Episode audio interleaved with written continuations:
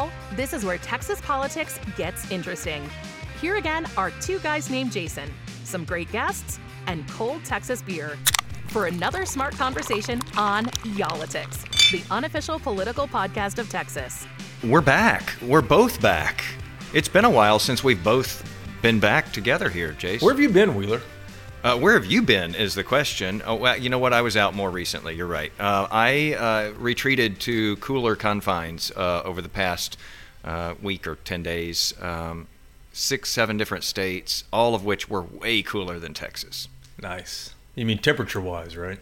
Well, yeah. I mean, what's cooler than Texas? Yeah, actually, they were cooler than Texas. They had cool mountains and valleys and all that. I, I do remember seeing one of your social media posts. You were in uh, South Dakota, for, up in the Black Hills. Yeah, South Dakota, Wyoming, Montana, Colorado, yeah. Utah, Idaho, all of those. Uh, and uh, boy, it's a totally. Di- I was wearing sweaters. Stop it, dude! Come sweaters. on, sweaters. I'm not kidding you. As as we record this, it's like 102 outside, and it's uh, the heat index is 110, I believe. It's just gross. So, you know what that is perfect for? Cold um, beer. Yeah, and especially the one I've got today. It's the Adios Pantalones, which is goodbye pants. Um, and what makes this even, you know, more appropriate for this is this is a cerveza de sesión. Do you know what that is?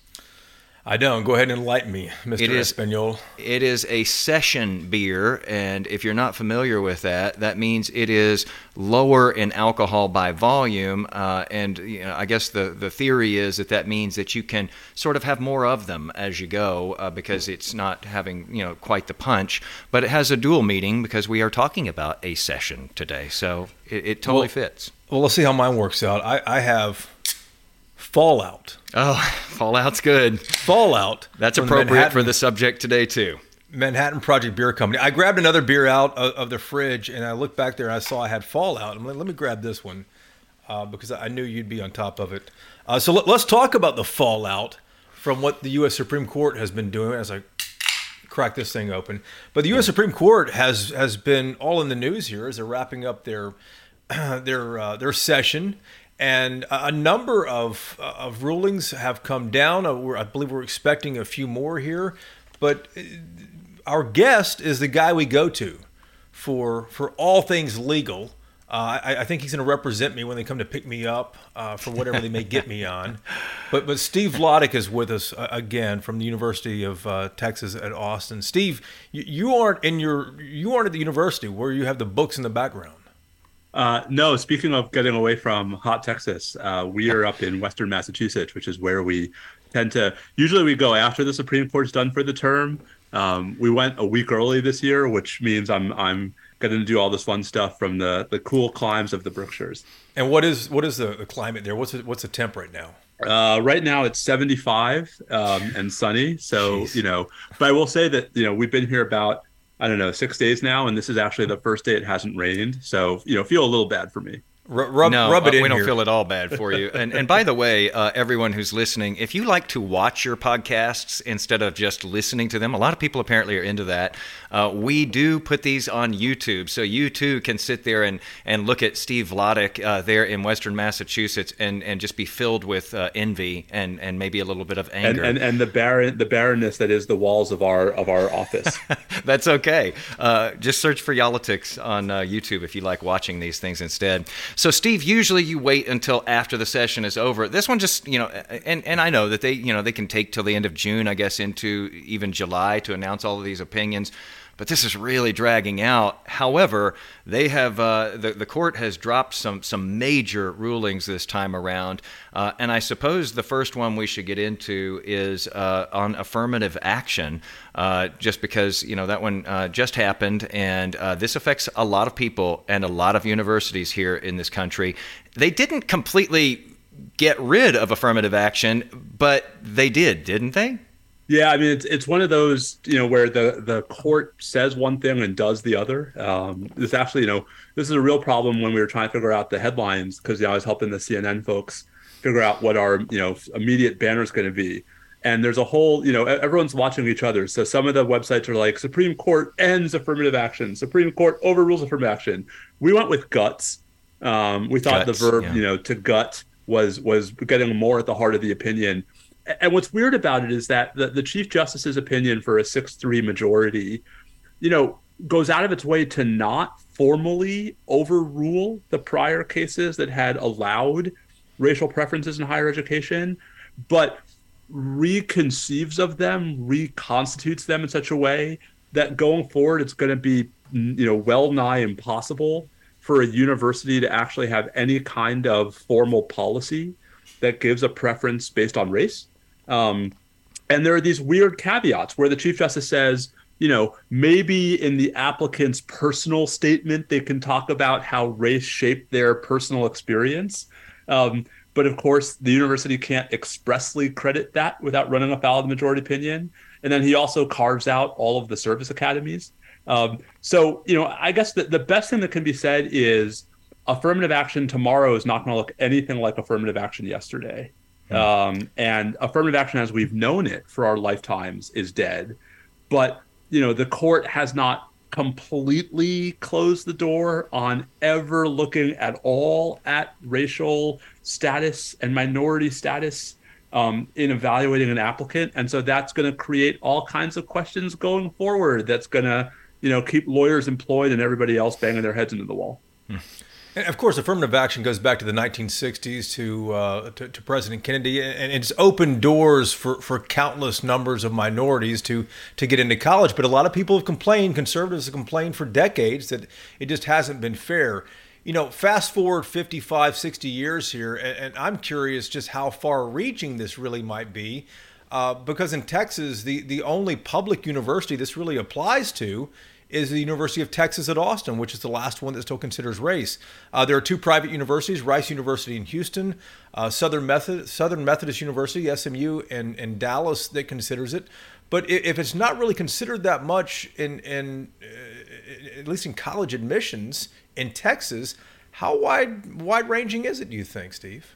I, I think it's wide ranging, Jason, exactly because it's going to exacerbate the disparities um, between colleges in states like Texas and colleges in states in which it's still more widely permitted, if not actually affirmatively supported.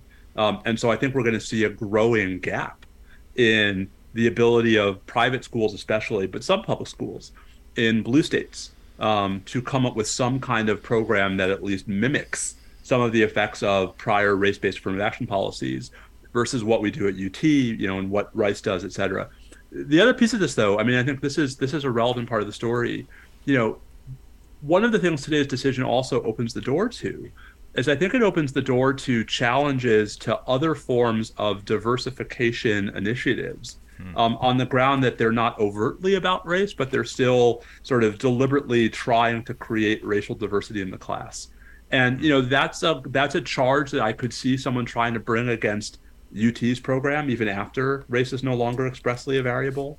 Um, the 10% plan, right? It's a charge you could see in other contexts. So, you know, Jason, one of my concerns about the ruling, wholly apart from what it does to race based affirmative action in the abstract, is that I think the court is also now inviting a new wave of litigation over policies that at least appear to be race neutral. Um, and that you know the litigants might challenge on the ground that even though they appear to be race neutral, they were adopted for race-based reasons. Professor, one thing that stood out to me, just as a, a, lay watcher of the Supreme Court, is the the opinions that came down on this. Uh, you know, the the majority opinion, the dissenting opinions, um, and the fact that uh, Justice uh, Sotomayor read part of her opinion from the bench. Justice Thomas, on the other side, read part of his from the bench. They were even, uh, you know, in in the case of uh, Justice Ketanji Brown Jackson, uh, you know, name name call or, not name calling, but naming another justice in in her opinion.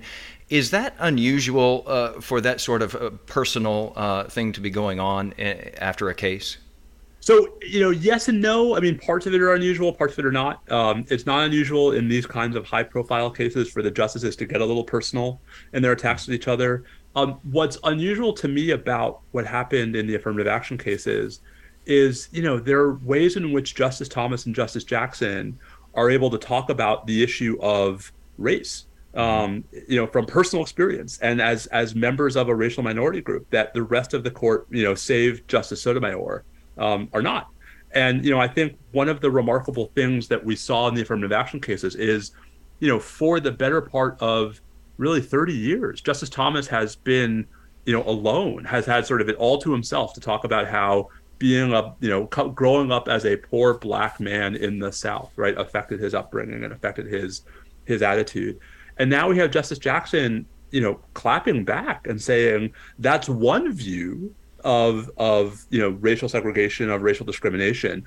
But there's another view. Um, and and i was really struck by how both direct she was in confronting justice thomas mm-hmm. and how sharp both of them were right in in in trading barbs with each other and you know you mentioned justice thomas reading his concurrence from the bench and justice sotomayor reading her dissent from the bench you know that's something that is not typical um, it is the rare case where a justice, other than the justice who writes the majority opinion, reads from the bench. I think that just underscores just how personal um, and how momentous, you know, the justices understood the affirmative action ruling to be. You know what it made me think of too was that this court seems to be as divided as Americans are. You know, it, for a long time, of course, you know, you've had dissenters, you've had the majority, et cetera, on the court, but it seems like we're seeing that spill into the public a, a little bit more. Uh, and you do wonder what is the personal working relationship like? Has that deteriorated? Uh, you know, when we look back over decades and decades of the court. Well, and, and, you know, I mean, race has always been a bit of a third rail for the court when it comes to this kind of question. Um, you know, I remember back in 2007 when you know the sort of the what was then the new court with Justice Alito replacing Justice O'Connor um, effectively blocked the use of race as a tiebreaker in high school admissions in Seattle and Louisville. And you know, Justice Breyer, who was not exactly one to throw bombs, um, in read his dissent in that case, a case called Parents Involved, from the bench, and actually, you know, ad libbed a line from the bench about how never in the law have so few changed so much so quickly. Mm-hmm. Um, so, you know, I think what that gets at is exactly your point, which is this is a topic that gets everyone's dander up, and that includes the justices. And I think the question is whether we are well served by having those kinds of divisions manifest as constitutional disagreements, hmm. um, as opposed to what really are, I think, in the main, you know, incredibly principled and just differently oriented policy disagreements about what is the best way forward for responding to, you know, the sort of lingering effects of a history of both de jure and de facto racial discrimination in this country. And, you know, folks are not going to agree on the answer to that question. That's as it should be. The question is whether, you know, it's better left to the political processes or whether we're better off having the Supreme Court resolve it once and for all. Steve, one of our uh, producers, uh, Mike McCardle, came up with a, a pretty good question and, and, brought up a point about what does this now do to historically black colleges and universities if if minorities don't get accepted to to uh, these universities that, that have been carving out a place for them, do, does enrollment suddenly boost at HBCUs now? Uh, it might. Um, I mean, I think you know that's one thing to look at, right? Are we going to see, Jason, related to that? Are we going to see efforts by some universities just to expand their enrollments, whether they're an HBCU or not, so that they can just admit more applicants without screening based upon these now prohibited criteria? So, you know, I, I think one of the things everyone I think understood that whatever the Supreme Court ruled in these cases was going to have profound effects for the future of undergraduate admissions across the, the landscape. What I think is so exacerbating about the court's decision is that it's clear that there's a majority to limit to to excessively limit um, the use of race in admissions. But because the court doesn't go all the way to where Justice Thomas is, Jason, now we have questions, um, and now we have sort of matters for folks to hammer out where the court, I think, could have perhaps provided more clarity. Steve, so I, I want to move on to the, oh, well, before we move on, let me let me ask one more question about this issue here. You mentioned a moment ago that, that universities might might come up with programs to to mimic affirmative action, uh, may, maybe in legacy admissions for if your parent goes there. What other types of, of things could could uh, universities do to admit these minorities that might not have gotten in otherwise, yeah. uh, and still not run afoul of the uh, of the of the court decision. Well, I mean, this is right. So I think the, the majority opinion leaves open the role of diversity statements um, in those contexts in which they haven't been forbidden by state law, right? So, you know, can a university can a university say every applicant's allowed to append a diversity statement to their personal essay that talks about how their background shaped their experience? Um, and then can they rely upon that statement in making a admissions decision? The majority opinion says yes, and then elsewhere provides analysis that suggests that that would be problematic. Um, so that's a puzzle. You know, we in Texas, of course, are familiar with the 10% plan, the idea of using geographic diversity as a proxy for you know racial and socioeconomic diversity. That's going to work better in some states than in others, um, you know, because of just the different ways in which folks have chosen to to to separate themselves or, or live together. Um, you know, Jason, I think we're going to see just more efforts to find ways around this ruling that are inevitably going to be easier to implement in blue states and at schools with lots of resources, um, right? And harder to implement at schools that are in red states and that have fewer resources. And so I think that's one of the oddities of today's decisions. We're recording this on Thursday, right? One of the oddities of the affirmative action ruling is that it's going to, I think, exacerbate disparities between colleges on geographic lines and not just on sort of historical prestige lines. Yeah, and as you mentioned just a few moments ago, we can expect plenty of lawsuits uh, to continue coming out of this, challenging whatever uh, universities come up with uh, from here on out.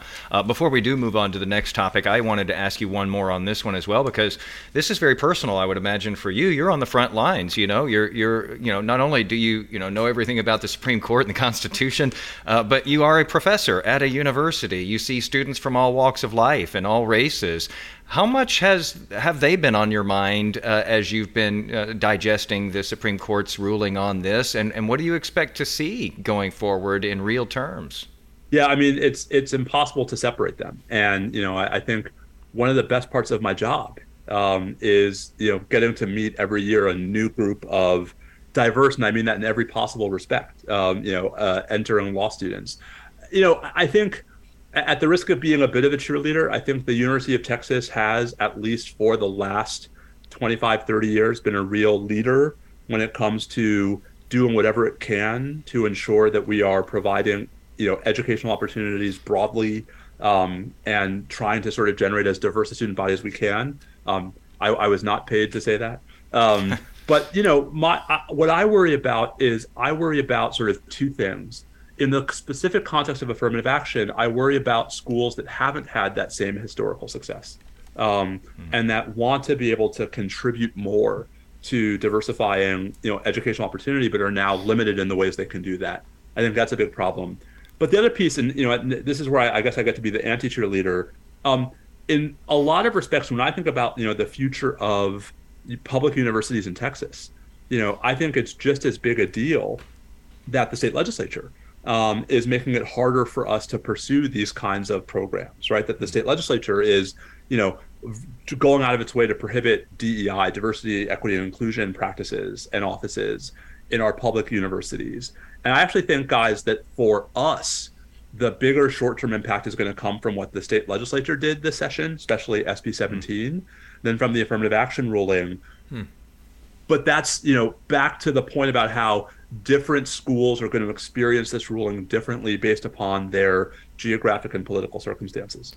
Well, good segue there because I want to ask you about another issue, which I'm sure, which is where Wheeler was going to go next. Conservatives obviously elated at, at uh, what happened today with gutting affirmative action. They've been trying to do it for, for decades, as we all know. Uh, but let's talk about the uh, the the ruling on the independent legislature theory. Uh, explain to we've talked about this before, but explain to our listeners and our viewers exactly what that is and why it's such a big deal that that this conservative court went the other way and kind of sided with uh, with with the liberal idea on this.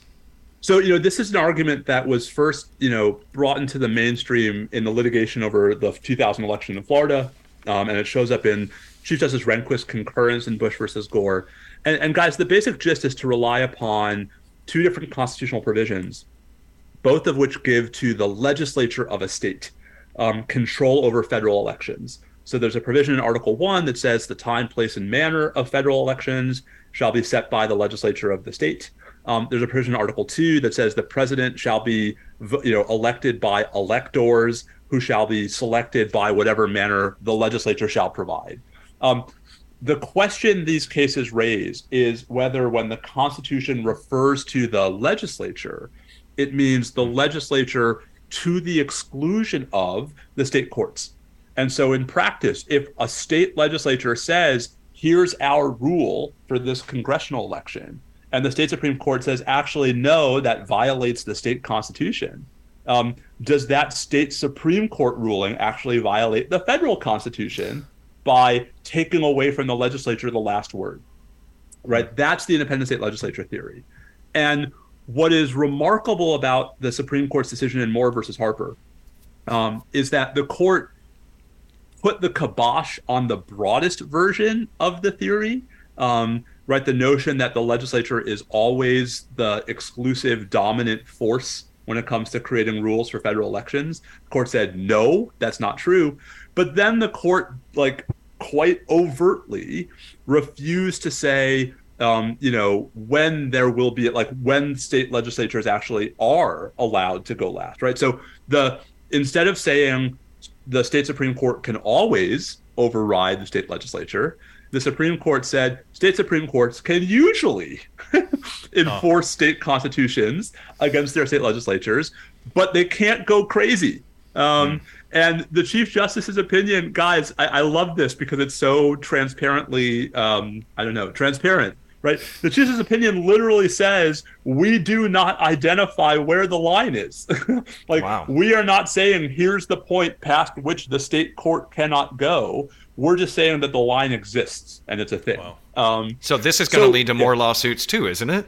And, and what's worse than that is it's not just more lawsuits, but guys, lawsuits that unlike this one, right, are going to come up in the throes of an election where, mm. you know, the last thing we're going to want is the potential chaos uh, and we saw this in 2020. You know, some of the more extreme arguments in support of President Trump was tied, at least in some way, shape, or form, to this theory. So, you know, the sort of the headline that the court rejected the extreme version of the theory is correct, but in the process, the court sort of left open a um, soft version of the theory right, for in extremis cases without telling us what makes a case in extremis. Hmm. Um, mm-hmm. And I just have to say, like, from a from the perspective of like stability in the law and avoiding chaos in the next election cycle, it's actually, I think, not nearly as benign a result or benign a ruling as as it could have and should have been. Well, even though they didn't totally shut the door on this, though, uh, I have you know seen others who said that this is you know the biggest federalism case in a long time, if not mm-hmm. ever, one of the biggest cases uh, for democracy. Is uh, is that too is that too extraordinary? Is that too extreme? How important is this case? Was this the most important case this session? You know, it's fun. Uh, it's such a good question. It really depends on what your baseline is, right? If the question is, what could the Supreme Court have done? Like, how much worse could it have been? Um, yes. I mean, in this case, it, the fact that the Supreme Court did not endorse the crazy version of the independent state legislature theory is great for democracy. It's really important. It would have been the most important ruling of the term if they had. Um, but I, I, guess, guys, the question is: Do we really give out participation trophies to the Supreme Court? Like, hey, congratulations, you didn't blow up the country today. Um, and and I think you know we've we've become so conditioned to sort of be worried about the role the Supreme Court can have and and just how far the court can go that when the court doesn't happen to go there, we feel relief. But if you actually step back for a second, what the court did in Moore versus Harper is it actually for the first time turn you know the chief justice's concurring opinion in Bush versus Gore into the law of the land, um, and said, hey, there are going to be circumstances where the federal courts are going to be allowed to tell state courts that they're not allowed to enforce the state constitution against the state legislature. Um, mm. That's a remarkable holding, and I just think that like you know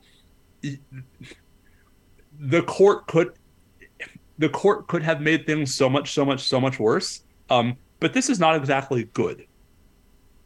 It's a good point. And for our listeners and our viewers who are on kind of the periphery of all this and maybe read headlines as they scroll through uh, social media, it, it, you know, there was a lot of concern at the end of the Trump administration that, that Trump loaded the court with conservatives and that those conservatives are going to run roughshod over liberal ideas and moderate issues. But have we have we really seen that?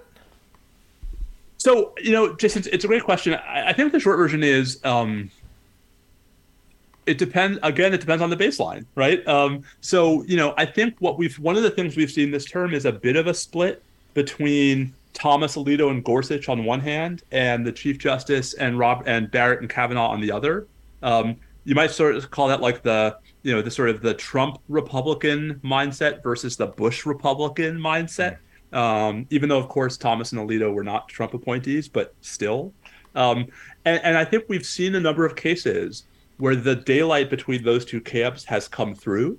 Um, not necessarily the highest profile cases, but you know there were a couple of rulings earlier this week and last week um, about the Texas's lawsuit challenging the Biden administration's immigration enforcement priorities, right. about Texas's challenge to the Indian Child Welfare Act, where we saw you know Barrett and Kavanaugh and the chief actually go with the Democratic appointees. So I guess you know the way I look at it is there's clearly now a majority of justices who are deeply in line with what I would have thought and you know what I sort of grew up learning of as mainstream Republican political and legal ideology circa 2000 um, or 2005, right? Circa the Bush administration.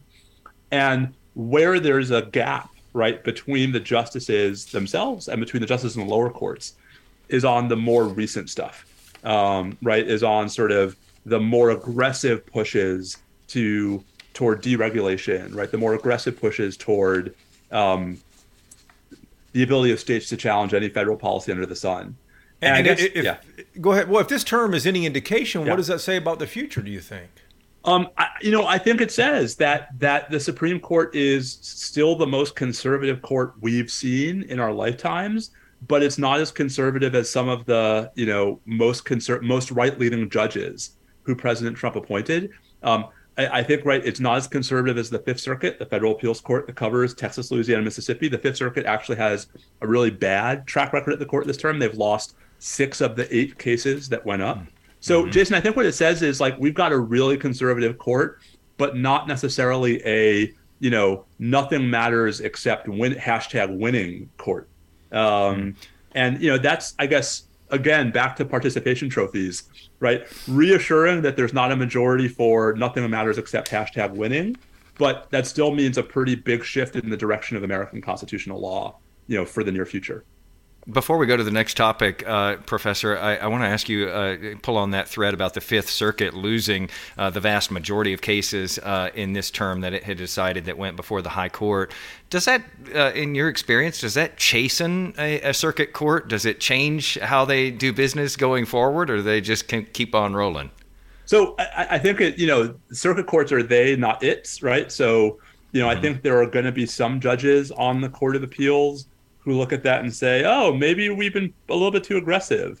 And I think there are going to be some who are going to have the attitude that was, you know, famously attributed to um, the late Ninth Circuit Judge Stephen Reinhardt. They can't reverse me all the time, um, right? But so, so you know, I, I don't know that it's going to sort of rein in the Fifth Circuit. One of the things that's different about the Fifth Circuit's track record this term versus prior terms where it's been notable how bad like the Sixth Circuit or the Ninth Circuit did is no one on the court has called them out specifically or overtly, whereas we've seen that with other courts before. so, you know, I, I, don't think the Fifth Circuit's going to wake up tomorrow and say, "Oh boy, we've been overdoing it." Um, but I do think it's an important reminder that you know the just because litigants can find a friendly district judge in Texas, just because the Fifth Circuit might you know allow a outlier type of ruling to remain in effect, like Judge Kacsmaryk's ruling in the Mifepristone case, doesn't mean it's going to survive with this court, even with its composition, even with this solid six justice conservative majority. And again, just for people who you know don't pay constant attention to this stuff, especially like you do, uh, the Fifth Circuit uh, is a very important thing here in Texas because that is the circuit that hears these you know cases that are appealed that are decided here in Texas, and many of them, uh, you know, even if they go away that somebody doesn't like, don't end up before the Supreme Court because the Supreme Court doesn't choose to pick them up. So th- yep. their their word in a lot of cases is is the final word. Right. Yeah, I mean the the federal appeals courts have the last word in you know well over 90% of cases in the federal courts um, mm. and you know a, a, lot of that's not controversial right but you know some of that is and it just goes to how we talk about the supreme court a lot understandably but the courts of appeals can often be just as important hmm. and before Wheeler hops into his next issue, I want to ask you about one you mentioned as well, and that's the uh, Supreme Court decision uh, in favor of, of, Joe Biden being able to uh, arrest and deport who he wants, kind of when he wants. Uh, how surprising was that to you? Because the, the dissent, I believe, was you know a single dissent. It was an eight to one decision, I believe, and, and the dissent was uh, was it Alito saying that you know the expansion of presidential powers is, is going through the roof, something like that?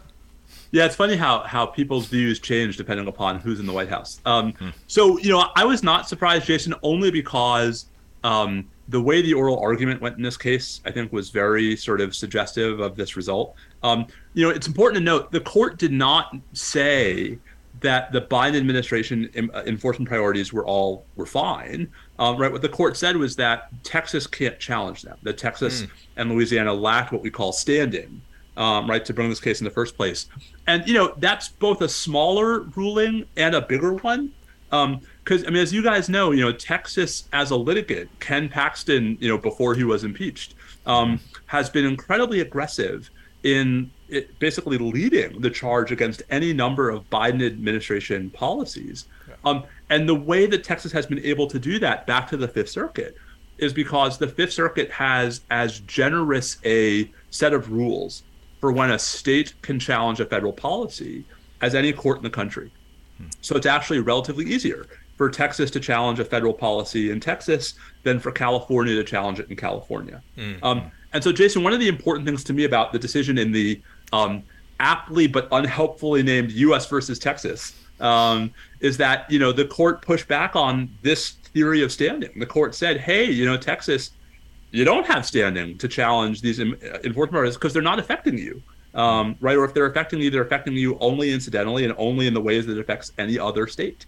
Um, you know, I'm we as we're recording this, we haven't yet seen how the court handles the student loan cases, but right. you know, I'll be interested to see if the same skepticism of state standing um, dooms the challenges to the student loan cases because the big suit in that case is by six red states, led by Nebraska and Missouri. Um, mm-hmm. And Jason, to me, that's a big deal, not because it leaves in place this one particular immigration policy, um, but because it really suggests that lower courts, especially again lower courts in the Fifth Circuit, have been too willing to let Texas be the sort of the challenger of the day um, to all these policies, maybe in ways that are going to make it harder for Texas to be the plaintiff in all these cases going forward. Let's talk about one more case, uh, and, and, this one didn't go down to the wire to the last minute, and, and it actually came in before you uh, decamped uh, there to Massachusetts, and that is uh, Section 2 of the Voting Rights Act uh, surviving uh, in that Alabama case where what, what, the maps were redrawn, um, and this could have um, some significance here in Texas, couldn't it? It sure could. I mean, so this one, I, I think this is probably one of the biggest surprises of the term. Um, so this was a case about you know the congressional district maps that Alabama drew after the 2020 census. Um, Alabama has seven seats in the U.S. House, and the map that Alabama legislature initially drew had one seat out of the seven that was a so-called majority minority district. Even though Alabama's population is 27% black, even though if you were gonna do the math, you would think that would lend itself to two majority minority districts. Um, what's so revealing about this case is you know, the lower courts in this case blocked the map and said, actually, under the Voting Rights Act, as interpreted by the Supreme Court in a 1986 case called Gingles, um, I, I, I, love that case name. Um, right, the lower court said this actually violates the VRA. Hey, Alabama, you have to redraw your map. Um, and a similar decision happened in Louisiana, a similar decision in Georgia. And the Supreme Court, guys, as you know, last year um, issued an unsigned, unexplained emergency order freezing those lower court rulings and allowing those states to use those maps in the 2022 midterm cycle. Well, mm-hmm. it's remarkable now that the court says actually are bad, right? The, those lower courts were right. These maps are unlawful because what that suggests is that the you know these seats in the current Congress were actually drawn unlawfully. Um, and if you do the math, you can actually get pretty close to Democratic control of the House of Representatives if mm. the court had not intervened that way last spring. So it's surprising in two respects. One, it's surprising that this court would actually stand by one of its precedents when it comes to the Voting Rights Act when it's been so hostile to the VRA in other contexts. Instead, here, Chief Justice Roberts, for a five justice majority, reaffirmed Gingles and the test for when you have to have majority minority districts. But two, it's remarkable because, you know, last year it was a different 5 4 majority that let Alabama use this map. And the only justice guys who's in different places in the two orders is Justice Kavanaugh, um, who does not explain his change of heart, right? Who does not explain what changed between time one and time two. Hmm. And so that's revealing to me both as an example of how important those emergency rulings can be, even when they're not explained, um, and of how they're not necessarily predictive, right, of where the court's going to end up on the merits in ways that now, as Jason, as you alluded to, um, is going to potentially empower, enable additional challenges to congressional maps in Texas, um, in Ohio, you know, in other, especially red states um, where there really have been, I think, concerted efforts to minimize the electoral power of minority groups. And that challenge has already been underway here in Texas. Uh, the question is, uh, you know, how long is it going to take, though, even with this ruling, uh, for that to, to come to a head as far as the case that's been moving forward here in Texas? And and, and back to the Fifth Circuit, you know, what's the Fifth Circuit going to, you know, how how how how in a hurry is the Fifth Circuit going to be to, you know, extend that precedent into Texas? So, you know, I, I mean, I think we've already seen. I think it's the the Cook political report has already changed its ratings for seven House seats in the next cycle just based on this decision um, because of its projections of how maps are going to have to be redrawn. If anything, guys, I think that's undercounting it. Um, you know, I think there's a very good chance that reactions to this decision, if not in Texas, then at least in other states, could go a long way toward helping Democrats reclaim a majority of the House in 2024. Um, which just goes back to the point about how big a deal it was that the Supreme Court intervened last term to allow these states to use these maps in the 2022 cycle. Steve, I'm just thinking about something you said a moment ago um, to, to, one of the questions, and, and uh, the question was something about how whether the you know the Supreme Court has kind of put the Fifth Circuit in its place by by just you know ruling against them so much. D- does this mean that, that Texas will likely? Uh, I don't know if Texas will file less lawsuits against federal, the federal government, but but Texas might have less of a shot at going at the federal government. Maybe, um, or at least, Jason, that we'll see fewer cases where Texas is out on an island, um, right? And and sort of you know a sort of a one state ban and pushing back. I mean, I, I, think it remains to be seen. And frankly, again, I think you know the student loan cases that'll be out by the time folks are listening to this will have more to say about this because either the court is going to go even further in reining in the ability of states to challenge federal policies in the um, Nebraska versus Biden case yeah. or they're going to distinguish it and say, actually, here's the blueprint for how you do it. Jason, I think that that's going to have a lot to say about how aggressive Texas is going forward and how much the lower courts in Texas and the Fifth Circuit, you know, allow Texas to to to pursue those challenges. I want to ask you about something that's just been boiling beneath the surface of this particular uh, Supreme Court session, and that is um, the the ethics uh, and all of these reports that have come out, particularly about uh, Justices Alito and Thomas accepting gifts over the years, uh, and and you know a lot of folks saying, hey, you know, all of the justices, uh, the judges below you in the court systems in this country have a set of ethics and have to uh, adhere to a certain set of rules, and it seems like you don't, and yet you're just just sort of policing yourselves, and, and critics say you're not doing a good job of policing yourselves. I know that you've been, you know, very outspoken about this, and I saw a tweet the other day where you said that you've just been mortified uh, by the reactions that you've gotten just by even raising the issue of, you know, imposing a code of ethics on this nation's highest court. These people are, you know, in their positions for life. Well, and I think, guys, this goes back to, to me what is the, the biggest theme of the term, which is not about any of these merits rulings. Um, if you look at what makes the current court different from its predecessors, it really is not any of these decisions. Um, it's not a conservative majority. We've had that at various points in the past. It really is start more more holistically um, the sort of general lack of accountability, the extent to which the court is not beholden to Congress and doesn't think it ought to be beholden to Congress, or to precedents really is, in some cases. It's right, and and hmm. and you know that guys. I mean, that's a departure from historical understandings. I mean, for the first 200 years, you know, there was this ongoing back and forth dynamic where Congress would use various tools to exert leverage over the court when the court was, you know, in Congress's view, getting too far out of line from what Congress thought it should be doing.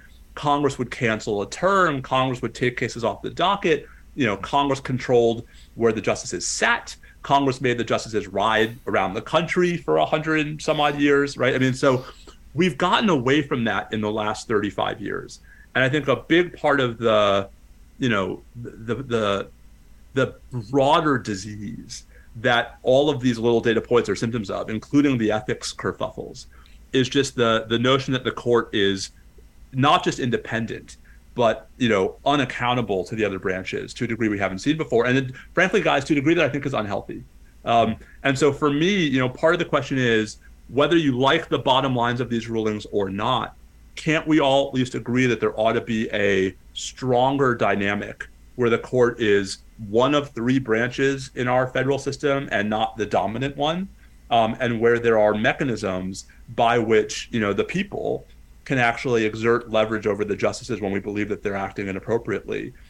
That I think is a conversation we have to have. It's hard to have in the moment, right, when these big decisions are coming down. And it's all everyone wants to talk about. Steve, what would have to happen though for, for that to actually be implemented for, for, for Congress to do something? I mean, Congress has to pass a law. Um, and, you know, I mean, Jason, Congress has a lot of tools at its disposal. Congress controls the court's budget other than the justices' salaries. Um, Congress controls the court's docket. It's just, you know, given control of that to the court, Congress could take some of that back.